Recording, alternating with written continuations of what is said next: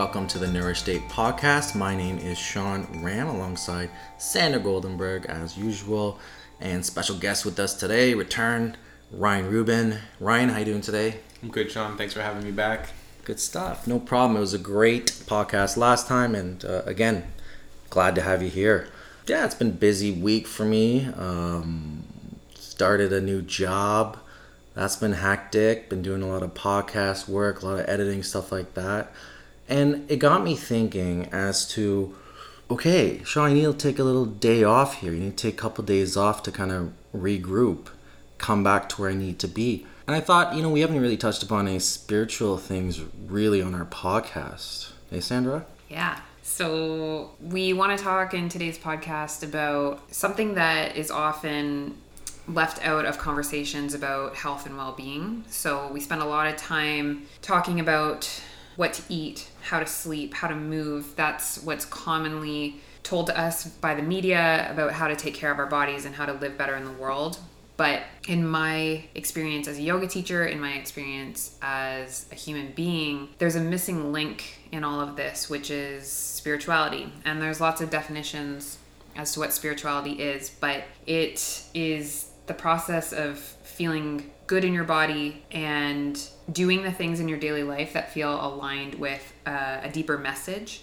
If you believe in the idea of a soul sort of aligning with a deeper sense of who you are that's outside of your identities, such as Sandra Goldenberg, sister, daughter, whatever, something bigger than all of that. And it's a bit of a nebulous subject, but I think it's worthwhile cracking into. So, with Ryan today, the three of us are to share some of the ways that we personally tap into spirituality, find out who we are, and how we feel better outside of the ways we do so with food and exercise. That was a really great introduction, and I'm so glad to be here to uh, talk with you guys and to everyone about my experiences. And that was a great um, introduction because you used the word crack into, and I actually had an, um, one of my you know early spiritual experiences was when I physically felt my third eye crack. Um, wow. So you know, it's your third eye is sort of your um, sort of uh, your pineal gland, uh, and it's sort of in in uh, sort of above uh, between your two eyes, but slightly above in the middle of your forehead, and it helps you you know access different levels of awareness. And yeah, um, I, I actually one day felt it crack.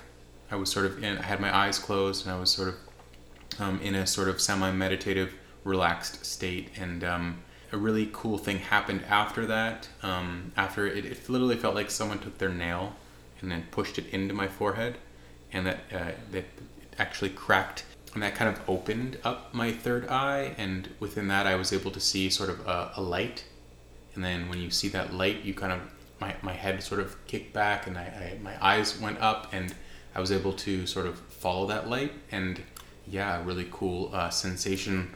Uh, body sensation uh, occurred after that. Back up a minute. How did you first learn about that? And then walk me through that experience to start with. So you just walked into some place and then some guy just cracked your chakra? No, no, no. So I yeah, not that simple, but I think I think that the idea of the third eye and the pineal gland is is all around us in society. It's, you know, in in different forms. Um, so this was just a personal experience that, that actually happened and it you know, it, it literally cracked open. But sort of uh, over the years, I remember my first sort of uh, experience with an energy healer I don't know if you guys have been to energy healers, but um, one day I, I, met someone at an event and he introduced himself as an energy healer.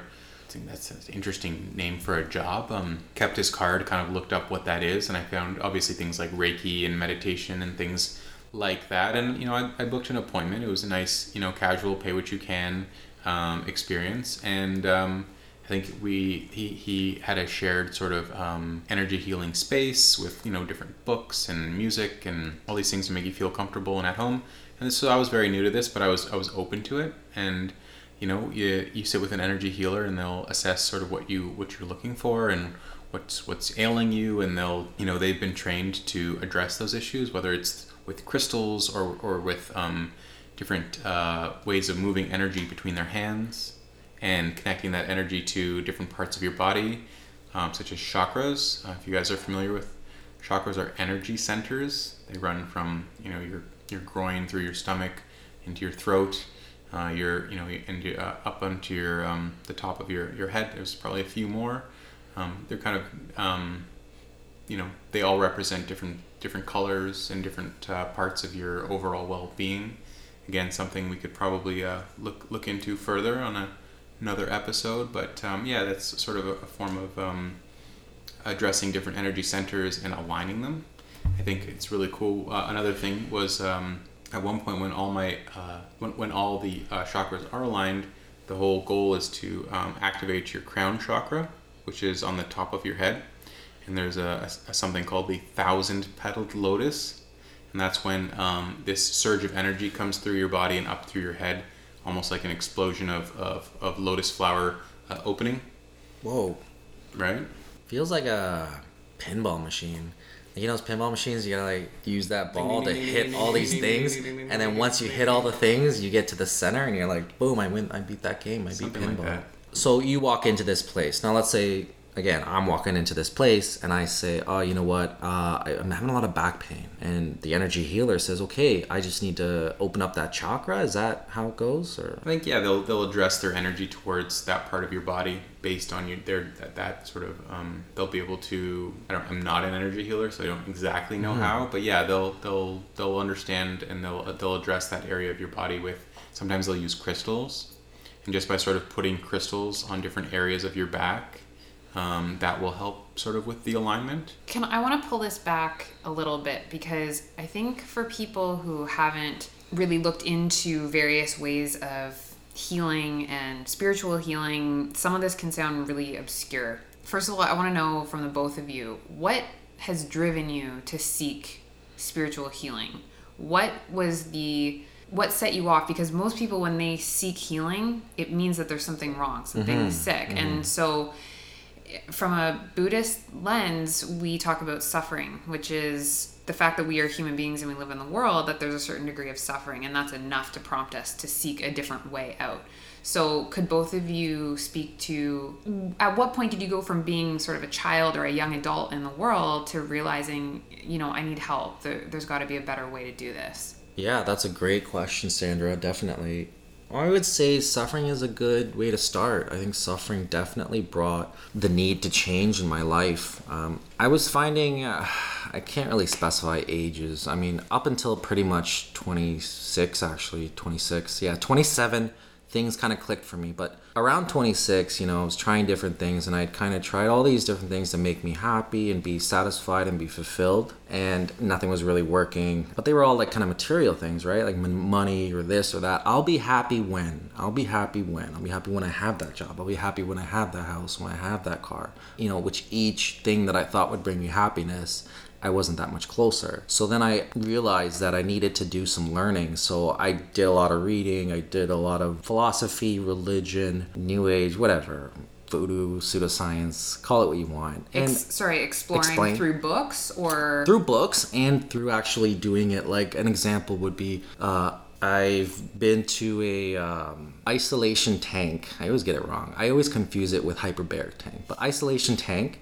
So that's it's called floating. So you go into this pretty much chamber, dense tank that totally isolates the sound. Uh, sights, it's dark in there. Uh, you float, there's, so there's water, and they add a ton of salt so that you're floating and your body weight is kind of, you're weightless. So what that means is that the root of it is they want to eliminate all your senses so that your brain has time to kind of focus and settle down. The idea is once your brain settles down, then you can then use it to kind of figure some stuff out, meditate, you know, whatever you want to kind of focus and get your thoughts together. So I've tried that and that was great. I really enjoyed it. I thought it did what I needed to do. I got into the tank, I meditated, and I could see myself doing it again.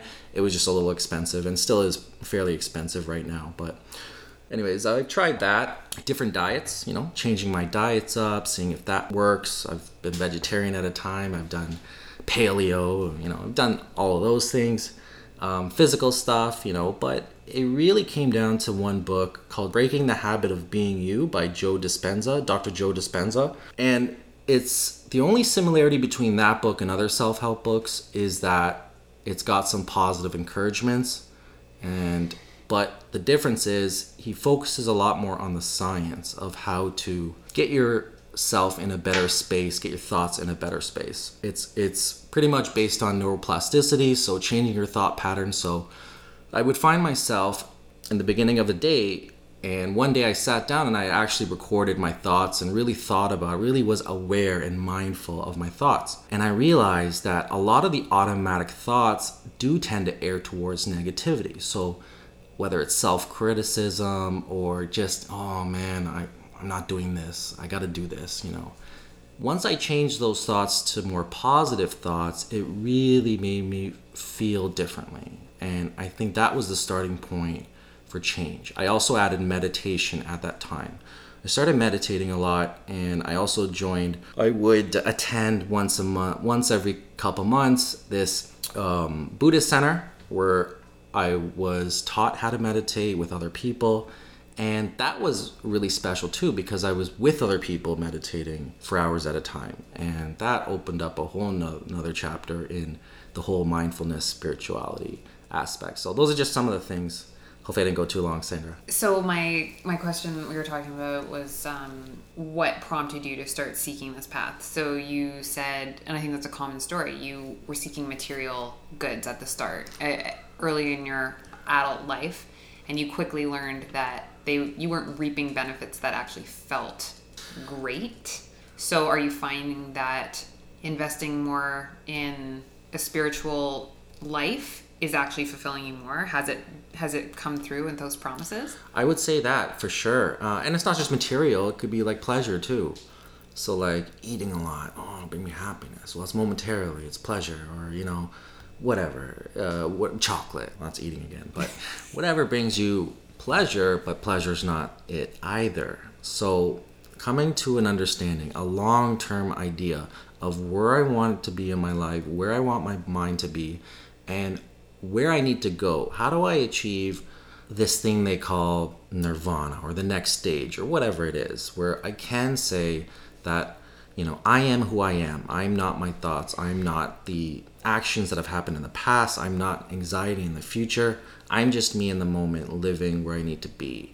And it took a while, but like I said, at around 27, it really clicked. And from then on, I've kind of really uh, pressed forward and uh, things are moving a lot quicker now. So it is helping. Ryan, can you talk a little bit about how you started your path in spirituality? In what ways did you suffer, if we're going to use that word? Yeah, that is an interesting word to use. Um, and how did I start? Well, I can't say that there was a huge struggle. I guess it, it, it's um, the challenge to find yourself, um, which is whether that be you know finishing university and having to determine your job and your career and not having necessarily a, a clear career path, but um, that's that's the that's the challenge at your doorstep. So um, you know you you might listen to some experts that say you know you have to find your passion. You have to do something that you love, and then you're like, oh, what, what do I like to do? I like to hang out with my friends. I like to play these sports. I like to, you know, what, what based on your experiences in life, what what are you what are you basing your you know your your journey and your your search on you know finding your passion i think that was sort of where i sort of was was was was the beginning of my journey and once i was on that journey i would you know was more aware more open to certain things um, i was seeking passion. I had found passion. Um, and then you know um, along that way I, I found you know energy healers. I found other spiritual people. Maybe they were artists. And I was looking for artists to paint to collaborate with on on uh, through projects in my business, and uh, yeah, sort of energy healing and yoga and all these sort of I guess Eastern practices um, were starting to be you know sort of more uh, seem to be very available, and and these are things that you don't actually look for when you're in high school. You don't have anything to you're not seeking anything in earlier phases in your life, so. Yeah, it was sort of this, this stage in my life where I wasn't I was unsure I was forced to find what I was going to do. I didn't know. But yeah, on that journey, you sort of start to find different people and become aware of different practices and become more open to things. Next thing you know, you will try something. You'll go for an energy healing. Um, you'll feel different afterwards. You'll feel a sense of alignment.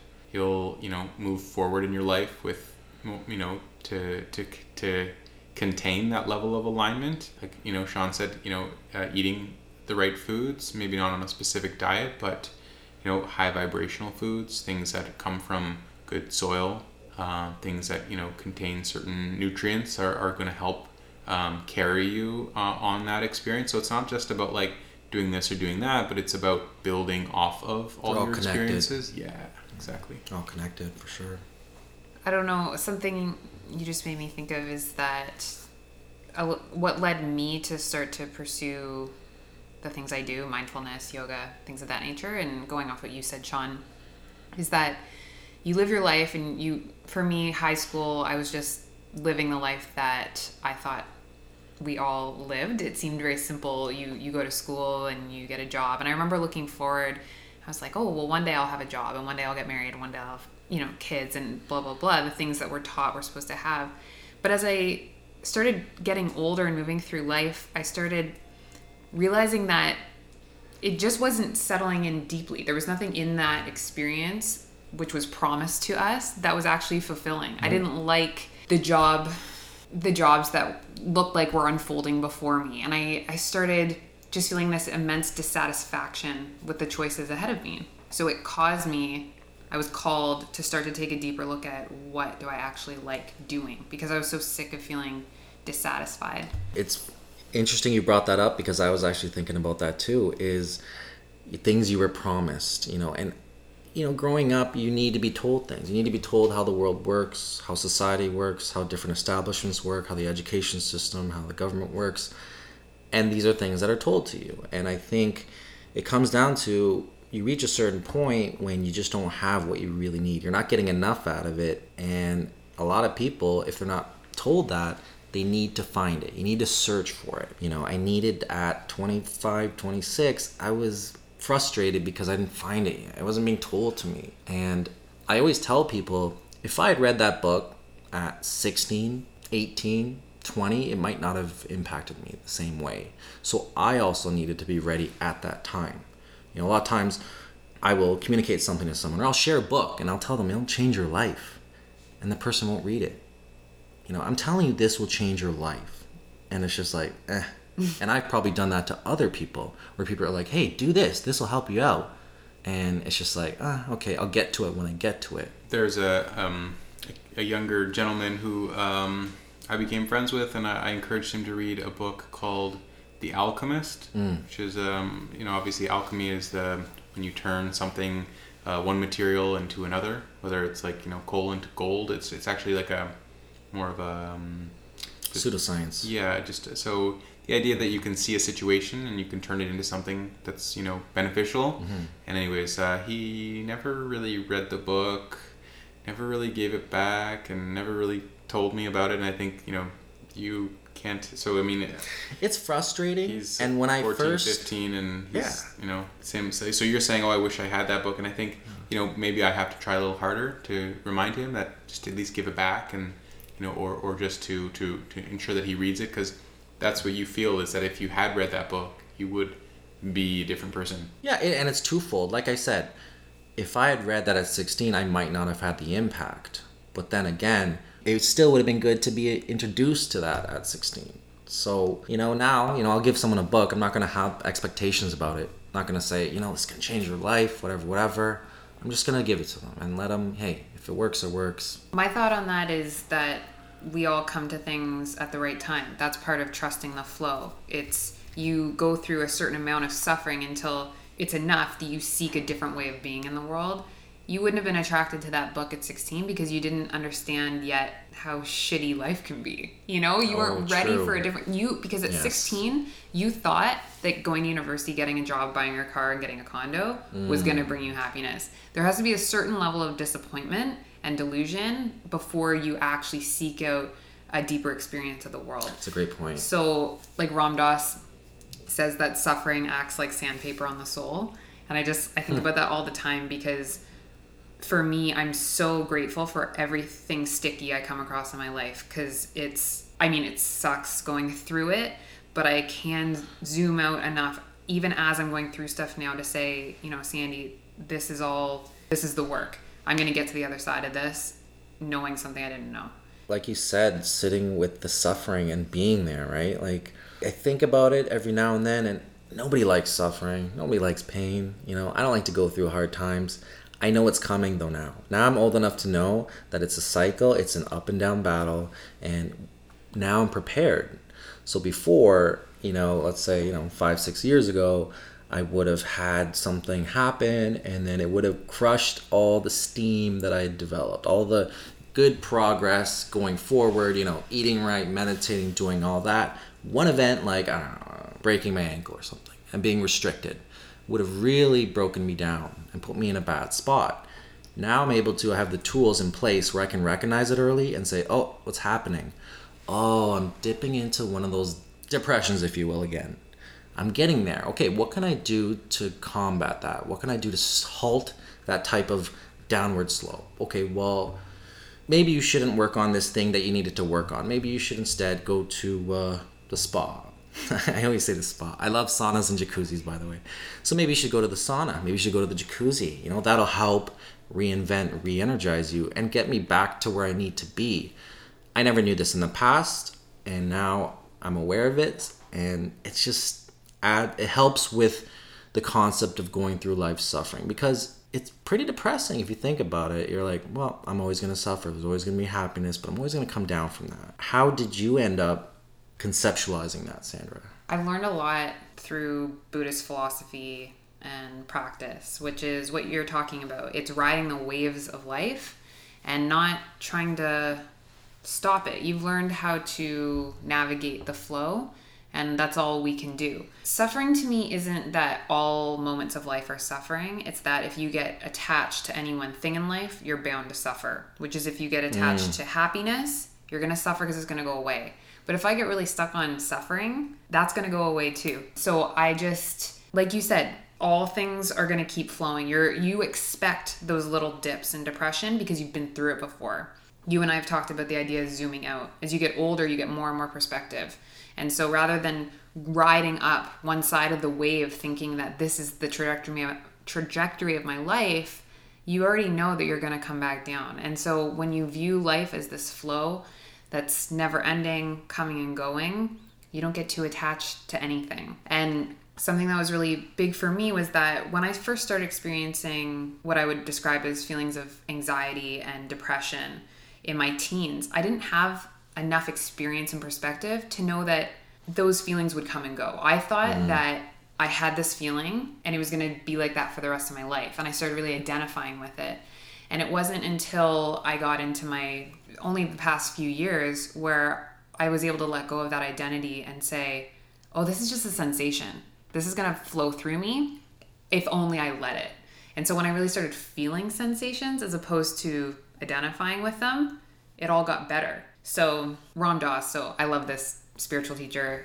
He inspires me, so I'm going to quote him a lot. But he has decades and decades of experience with meditation and yoga and all sorts of stuff. So he has this quote where he's like, I have done countless hours of meditation and energy healing and blah, blah, blah. And he's like, in these, whatever, 40 years of practice, I have not lost one neuroses. It, it is still there. He's, yeah. and he just says, that the difference is I welcome them as my friends. So That's a great point because that's another thing that I faltered at at you know, when I had my little breakout moment, when I kind of got a better sense of who I was, I faltered because I didn't realize that that feeling is going to fade too. I'm going to come down from this. So, you know, I had my little breakout moment reading that amazing book, uh, Breaking the Habit of Being You, learning how to meditate, and I was riding high, sharing my little story with everybody. Hey, man, you got to read this book. Hey, you know, this is going to change your life. Meditation. I was going to work. I was talking to everybody about it. And then,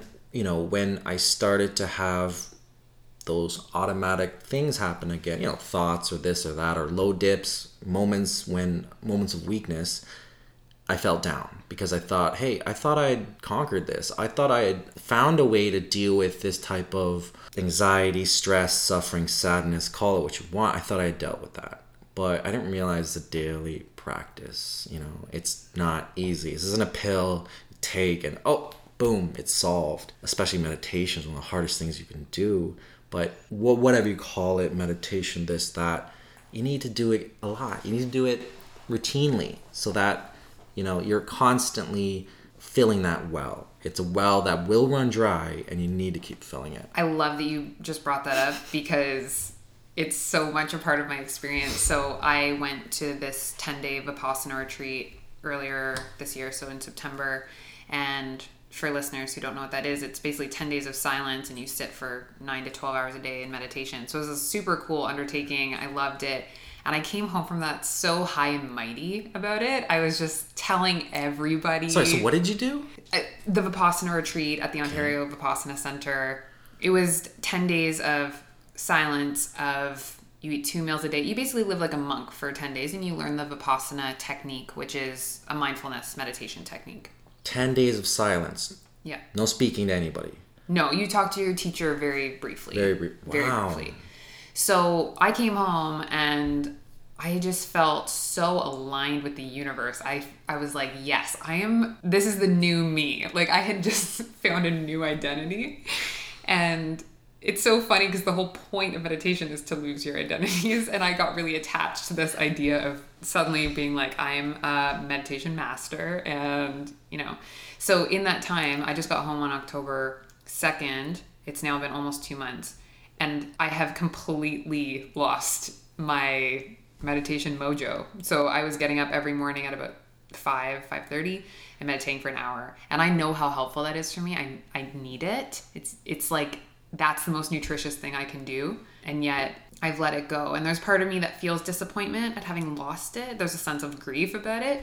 But I'm also like, Sandy, again, you're going to get to a new level of suffering. You're going to not meditate for long enough that eventually it's going to call on you once again because you're not going to have a choice. It's going to be like, okay, I feel really bad, so I'm going to start the practice again. And I think that's all part of the spiritual journey is continually, you know, going through periods of like you said, reading books, understanding, learning, feeling aligned, and then those valleys come too. And that's all part of it. We don't need to feel like we're we've lost something. Yeah, you can see how people might crash if they let themselves get to that. I like to use like a 0 to 10 number.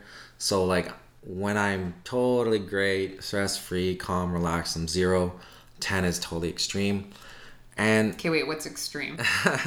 freak out. I'm done. I need to go in my closet in total darkness and not speak to anybody. I don't do that. I've never I never I don't get to 10. but I think that people let themselves get pretty high. You know, level 8 anxiety, level 8 stress. And it's like once you're at that level, you got to come back. Because the analogy I use is like, you know what, if I st- I got to start my day at a low level, you know, one, two, three, four, even. If I start my day at like a six, seven, I'm asking for trouble because you know I'm driving through through traffic and this guy cuts me off and oh I'm mad and oh I'm at eight now, and it's just very easy to crash and burn when you're that high on that level. And one of the one of the ways you can bring that down is obviously the things we're talking about, you know, meditation, yoga, what have you, whatever gets you back to that baseline, whatever whatever gets you to tap into the universe, spirituality, God, whatever you want to call it, whatever gets you into that, so you can purge, if you will. And I think what you touched on there is you're taking responsibility for your impact on the world. Mm. That you're not going to go out into the world in traffic at a level six because you're doing a disservice to yourself and everyone around you. And I totally feel that way. I I think that often it's easier for us to do good things for ourselves when it impacts someone else. You'll see that with a mom or a woman who becomes pregnant, they'll do things for their diet and exercise that they could never do for themselves, but because they're responsible for a different person, they'll make these um, huge changes, right? So I love I love looking at it from that way. In that I feel a responsibility to do well in the world and make the people around me feel okay. So that is enough reason in itself to really take care of myself, even if I can't do it for me. It's like I need to show up better for people around me. Yeah, and I think that's a great, obviously a great way to foster relationships. Um, if you have, let's say, you know, you don't get along with, uh, you know, your grandparents or something, and every time you visit your grandparents, it's such a stressful situation. Because it's a stressful situation, you go in there guarded, maybe you snap or something, and you say some things you shouldn't say. That's some a situation where you know taking the time out before you even get there, meditating, get your head in the right space, you know, calming yourself down, and realizing that hey, you're gonna go to a place, you're gonna go to your grandparents' place, you're gonna have interactions. They might not go the way you want, but hey, if you come out of there trying to aware of it, being mindful of the how you speak and the courses of actions that you take, guarantee you can come out in a better situation than you were not caring or not really planning it out or not really thinking about it because that's what we do, right? Emotions we react. Your grandparents might say something that maybe really doesn't sit well with you. Well, if you're not mindful, you're going to react in a very positively angry way or negative way. But if you're mindful of that, then maybe you could say, hey, you know, they, I can understand why they might think that way or whatever it is, you know, but you're doing it so that you can build those relationships and make them better, not tear those apart in your life because at that time you're stressed or anxious or what have you. I love, we were talking about mindfulness the other day, and you said, for the podcast itself, why not take some breaths before we interview people, really get conscious of our intention before we start? And that's absolutely right. Like everything we do, we can come from a place of mindfulness and and just attention. What what are we going into things with? How are we relating to people? And how can we do it better? Yeah. Do you have like a daily routine, Ryan, that you do the maybe start your day or just to get your head right or does it happen at the end of the day or when do you take a moment or is it just on the board well yeah i think it's um again it's it's about listening to your body and maybe also developing routines. So i think a big part of my morning is um, my my my cereal. It's a signature part of my morning so i have to make sure that i have you know the right milk and the right the right contents. And, and by having that I'm, I'm able to begin my day with the nourishment that I want or that I think I want so I think that's definitely part of part of my practice is, is the foods, um, the ingredients that go into the food. I think it's the ingredients that go into your food. It's the food you eat. It's the way it makes you feel. Is, is that's step one. You know, step two might be the you know the smoothie or watching watching something or reading something, um, and then you know preparing yourself for going off into your day. Mm-hmm. And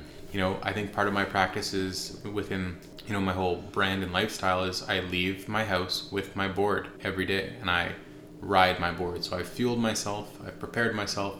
I will go on go on my sort of riding journey where I will interact with the environment around me, um, become aware of my surroundings. If the day is nice, the day is not nice, and I think yeah, these are sort of routines and habits that I've built, and it's a combination of the food I eat. You know, it's a if I'm leaving the my house with a board, it's you know where where, where is the road going to take me? Am I going to make that green light? Am I going to have to stop at this at the crosswalk? Am I going to have to? What side street do I want to take? You know, how fast am I going? How fast did I make it to work? When I'm at when I get to work, how do I feel? Do I need a coffee? Do I need do would I would I maybe I'll prefer um, instead of a small coffee maybe I'll prefer or where do I want to get coffee from?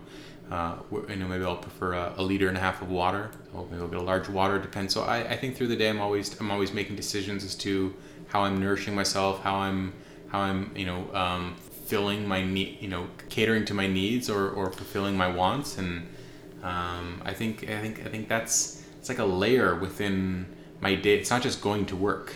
No, I, I like that a lot because to me, when I hear that, I say, okay, Ryan's having a good breakfast. So Ryan's not having donuts because what donuts would do is probably give you a lot of sugar, which is probably going to raise your cortisol levels. On top of that, so you're not going to crash and feel shitty after a couple hours and you're skateboarding, sorry, you're longboarding, so that will also reduce your cortisol levels because you're exercising a little bit. So you already in those next let's say 2 hours of your day are feeling pretty good because you intentionally did things like eat a good breakfast and uh, you know use your ride on your skateboard, your longboard, sorry.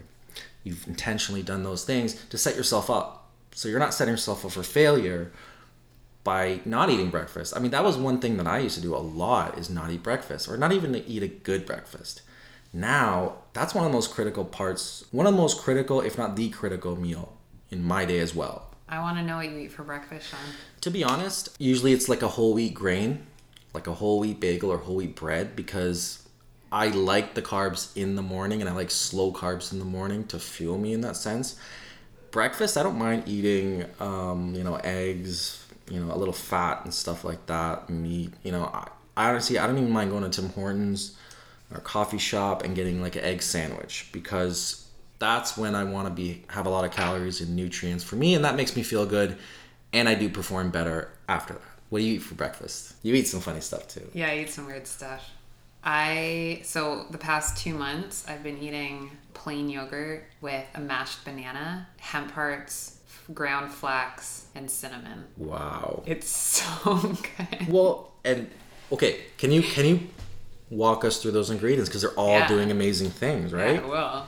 Um, so the banana comes and goes. I don't need the banana, but the banana is particularly good for carbohydrates. You get some sugar, and I think there's something to be said for a little sweetness. I tend to avoid sweetness, and I think from an energetic standpoint, sometimes I can be not very sweet. You know, and so there's times when I'm like, Sandy, are you feeling a little cold? Are you not really dwelling in your heart these days? And I'll purposely add some sweetness to my Oh, body. So aware, eh? And I eat the yogurt plain because it has good bacteria in it. I care about gut health, which we're gonna have someone on the podcast talking about that soon. Then I eat the hemp hearts because they're so high in protein and omega 3s and omega 6, but it's a good balance. So I, I'm really aware of the kinds of fats I'm getting. And cinnamon because it's yummy and it's warming and I tend to be cold. Cinnamon also does something. Uh, man, you know, can't remember. Antioxidant, powerful antioxidant. Yeah. Yes. It is. It's also good for appetite control, I believe. Yes. It's cool. And what was the other thing I did? Oh, and then the flaxseed is great for digestion. There's also good fats in there. So it's kind of, Wow. yeah, I love, Incredible. love it. So yummy. Did you ever get into maca powder? I love maca. Maca Maca is really good for hormones. Very high energy, gives you a boost. I sprinkle that on my cereal. Yeah, so we're getting. That's a berry. It's a, I think it's a root. It's a ground root. Oh, okay. It comes at powder from the from Peru or some somewhere exotic like that. I was reading Tim Ferriss's book, The Four Hour Body, and it had some pretty interesting tips. He likes coffee a lot, and I like coffee a lot too. I used to start my day with coffee. Now I have it at the end of my meal because, you know, they talk about how, you know, you're putting a lot of acid in your stomach, and it's a tough thing to take without any food. And so many of us do it, right? We just grab a coffee or something. We've halfway done the coffee. Maybe we'll eat after, maybe not. That's intense. Coffee, I am a, actually completely addicted to coffee. And it's probably the worst thing for me because I am prone to anxious feelings. So, yeah, there's times, I don't know why, but I'll just have coffee on an empty stomach in the morning. And I love it. Like, I get so jazzed and I have so much energy. And I'm like, Sandy, I'm just watching myself. I'm like, dude. It's just like a I'm recreational drug. it really is. And I'm just like, I watch myself and I'm like, I'm like, babes, do whatever you gotta do, but you're gonna, you, you know, you're not gonna sleep well tonight and you might be Yeah. a raging bitch later. Well, I mean, you're aware of what's happening after. You're aware of the consequences. I Very mean, I was thinking the other night, I had this chocolate bar before bed, and I knew, I knew the next morning as I woke up, I would be. I know when I, Ryan, Ryan is giving me. You get you guys can't hear. He's, He's giving so me a thumbs judgmental. down. Ryan's giving me a thumbs down. I knew having that much sugar in my body, the next day I actually have a slight headache. I, I've I felt this a lot when I eat a lot of sugar at night.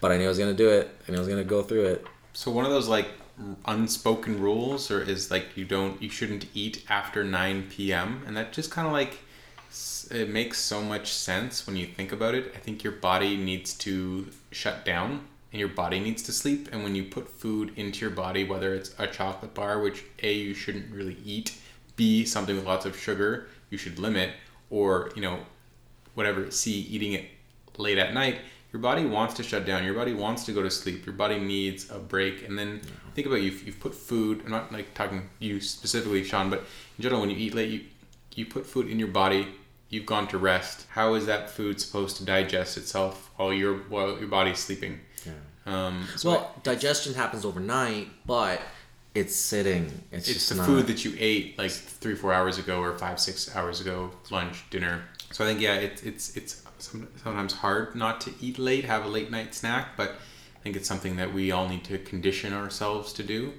uh, is to eat earlier and not late Yeah, sorry. And with me, I found that it was a habit thing. I, it was I was in the habit of eating before bed. Uh, when I used to work night shifts, I was in the habit of eating before I went to bed. So once I broke that, it got a lot easier. And uh, again, you know what helps is, you know, you can switch. You know, if you need to eat something, then switch to something healthy, and then you can slowly um, limit that to, to, to very few amounts of food before bed. Something that I really enjoy about you, Shawn, is that you're.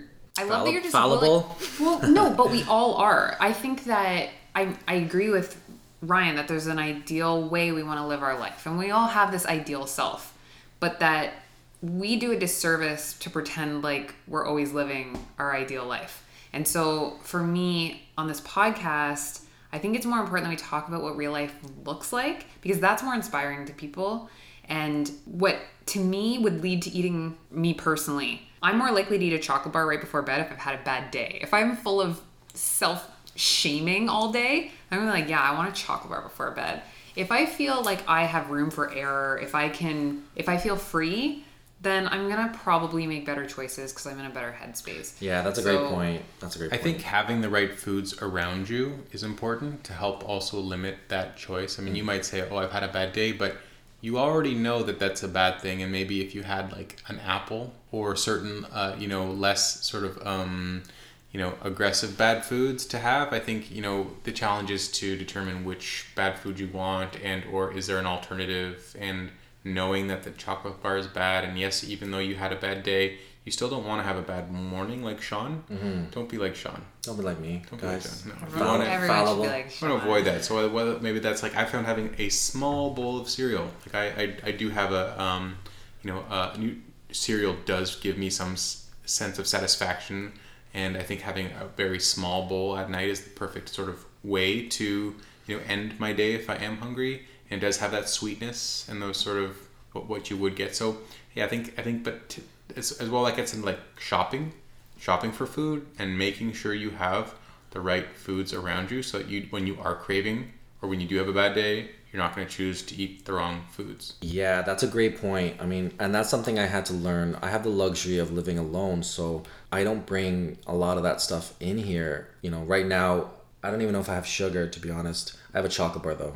That's the one thing What I have. kind? It's a Milka. Oh, what? Beautiful, just Milka. I didn't even know that's a chocolate bar. Yeah, well, you don't know a lot about chocolate, so. Uh, but yeah, now you know I- don't keep that stuff around, so because I am that type of person who at night when I'm craving, I will go get it and devour it. So if I'm craving sweet, maybe uh, dates, you know, that's pretty sweet, really sweet thing. You know, um, those are the type of sweet things that I can have instead of let's pound uh, that chocolate bar or whatever it is that I'm eating. Uh, let's just have, like you said, you know, and I've done that where I've mashed, I've been so desperate for sugar. I've mashed up bananas and just eaten that. But you know what? Hey, it's That's a good yummy. alternative. Good for, good for my stomach. You know what my late night snack is? I also try to do some, not intermittent fasting. I don't think that's great for women, but I, I try to give my body a break overnight. However, late nights, if I need it, spoonful of peanut butter, like a big spoonful, Yeah. and some sort of milk product. I- whether it's almond milk or dairy. I don't know. There's something about that combo for me, or I'm just like, it makes me really sleepy. You know, that's. I, I don't even keep that because I know myself. I will grab a spoon and Oh. have uh, five, seven spoons of almond, which is a ton of calories. It's so good, though. It's delicious, you know. But speaking on that, I think you know I've gone through a lot of different diets and plans and whatever, whatever. So I was on this one where it was no sugar and you know all that for three months. Very difficult for me to do. But what's amazing is that your body kind of resets. Your taste buds kind of reset. So when I first had sweet stuff, well, I actually first started with like something like candy or chocolate, and it was too much for me. It was just I didn't like it actually. It was like, oh, it's crazy. And then I I I just started, you know, adding fruit, and that was so delicious. It was like the sweetest thing. It's because I had reset. And I think for me, resetting is important so that I do remember what regular food tastes like and not be you know, uh, craving these uh, high processed foods we always talk about, like McDonald's and burgers and stuff like that. It's okay to have all this stuff. Great, awesome, once in a while. Yeah, and like you said, you start to develop a sense, and we were talking about how high, what do we call the foods? High High vibration. Vibration, vibrational foods. yes. So once you know you get into habits of feeling good, then you don't want to feel like crap. So you you tend to make better choices. Can I can I Yeah. just I don't want this conversation to be triggering for people. I think that Oh, no, I yeah. don't- also don't like the word triggering. anyway, we can edit that out. The last thing I, I want people to think is that there are good and bad foods. And we can talk about things that make you feel better, but truthfully be free. To me that is the best way to eat. Is that you you have a healthy relationship to food and this past year for me was hard while I was in school and I became in my opinion overly rigid about what I was putting in my mouth to the point that I, I wasn't getting a sense of joy with the things I was eating. I talked about food a lot and I, I blogged about it and I look back and I think that it wasn't free. So now I'm making space for more deviations, which is eating salt and vinegar chips sometimes because it's probably like my favorite taste.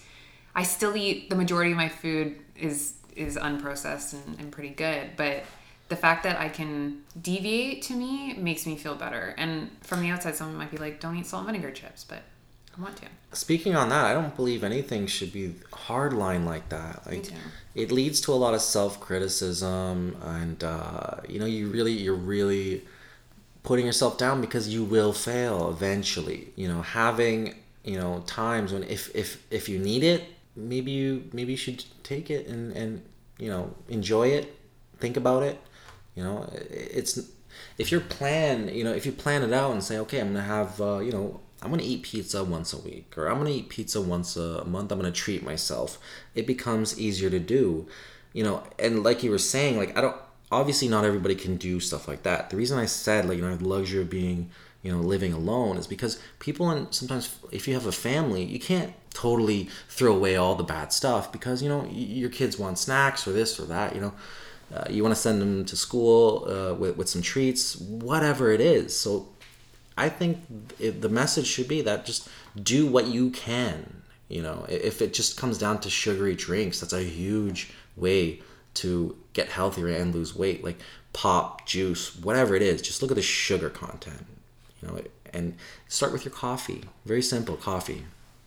I think um, something neat has been uh, the awareness that the internet has um, uh, given us towards food. I mean, let's say you're just scrolling on Facebook and you'll see a post uh, that shows you uh, the sugar content in a variety of drinks, everything from a can of Coke to a glass of water. And you see, when you see like 28 sugar cubes go into a can of Coke, you're like, oh my god. Like maybe i shouldn't like that then you're kind of more aware of what sugar content actually looks like. So yeah i think you know the, the internet also gives you you know whether it's um different uh, videos about animal cruelty. It's and then it's sort of like you become quickly aware that um, you know there's animals are being processed in a way that's not healthy for the planet let alone your diet let alone did- that animal live a happy life and should you be consuming it? Are you consuming its sort of uh, negativity? That's just sort of like awareness to foods can come is, is i think is, is coming more and more from the internet whether it's blogs podcasts or random facebook posts. I, I guess it's um, it depends on who, who and what you're following but uh, there's so much information out there that can help us sort of subconsciously and consciously make better and healthier decisions. Um, I mean, no one's going to say you, you. Someone might say you have to eat a raw diet, and there's parts of a raw diet. I mean, if the food is not processed, there's you know things that say you should eat organic, but you know not all foods you have to eat organic. But when you start to like pull little things from you know each category, you start to I think build a a, a better diet for sure. Yeah you fill yourself out in, in terms of things that feel good for you and are healthy for you. Uh, you know like we talk about you know it- it's it's so related. What you eat will relate to your mindset. So back to what we we're talking about the spirituality if you want to kind of be in a space where you can be accepting of those thoughts and, and figure out where you want to be in your place in life well your diet will also determine what your thoughts will be sometimes That's so true. And we started this conversation, or I did, saying that spirituality was distinct from the things we put in our body, diet, exercise. But I think what we've come around to, it's funny we centered on food for this conversation, but that yeah, the the physical things we do day to day are very much attached to spirituality and ideally we align ourselves we not only do we start to understand who we are, get a deeper understanding of that, but that our choices in our physical body are very much aligned with that. So, yeah, they're not distinct. And, and you see it in, in other avenues too. I mean, fitness, health, you know. Um, athletes are trying different avenues to get their head right. You know, visualization techniques are, are very important if you're if you're an athlete and you're going to play a sport and, and at the professional level also you know and i'm sure they're doing the same things that everybody else is doing to try to get ahead try to get an advantage. And and you know when your when your spirit is aligned with your body you're going to perform better. So that's another outlet and avenue where making sure your spirituality is intact and you're you're fulfilling that part of your life will help you perform better if you're an athlete. Or you have a desk job yeah. or whatever. Yeah often uh, i again i've talked about this before but a lot of times like for my work i will prepare myself and, and i will I, I almost i'm not obviously not at that level where i'm an athlete but i will consider it like my sport. You know i'll get i'll make sure I, I eat properly. Usually i don't eat chocolate bars before bed. I'll get a lot of sleep. Yeah sleep is vital. Um, and then that sets my day up where i can perform the best. I can be in the right headspace because i know i've done all those things i needed to do. I think this this whole topic and conversation of spirituality is cool because none of us are experts in that. We are all just sort of regular people and we've had little bits and experiences here and there and I think you know it is it is it's been great you know talking about it and, and hearing hearing everyone's experiences and um, hopefully some of the listeners have had some cool experiences and they'd like to share some in the comments or engage and help us uh, engage in in the conversation, the discussion, the ongoing journey that we're all on. Or you know, some people don't know that they're on a journey or haven't embarked on their journey yet. So hopefully, some of these experiences will be helpful to you, to to listeners, to um, identify their journey. And uh, if if they've had good experiences, we encourage you to uh, share them. Ryan, again, thanks for helping us out today. Thanks for coming on just like Ryan said, if you guys have any questions, comments, definitely hit us up. If any of these subjects were of interest to you or you're an expert on one of those subjects, hit us up. We'd love to hear from you. And uh, we will uh, dive a little deeper on some of these things in the future. Thank you so much for tuning in today to the Nourished Ape podcast. You, if you want to know more about us, you can check us out on Instagram, Twitter, and our website, www.thenourishedapepodcast.com. Thank you again to Ryan Rubin for coming on, sharing some thoughts today. We hope that something in our talk today resonated with you. And again, please reach out to us anytime and tell us a little bit more. Thank you. Thank you.